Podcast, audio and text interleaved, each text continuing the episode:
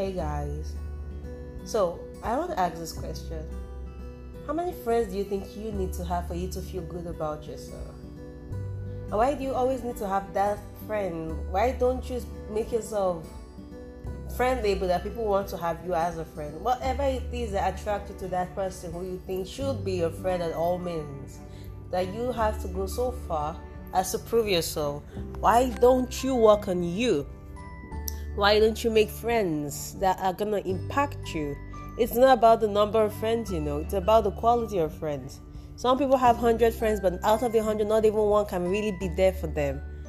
Because some people just have two or three friends, and my goodness, they are living the life, they are at peace, they are at rest, they don't have friends backstabbing and slaying and murdering them at their back. Do you really need so many friends?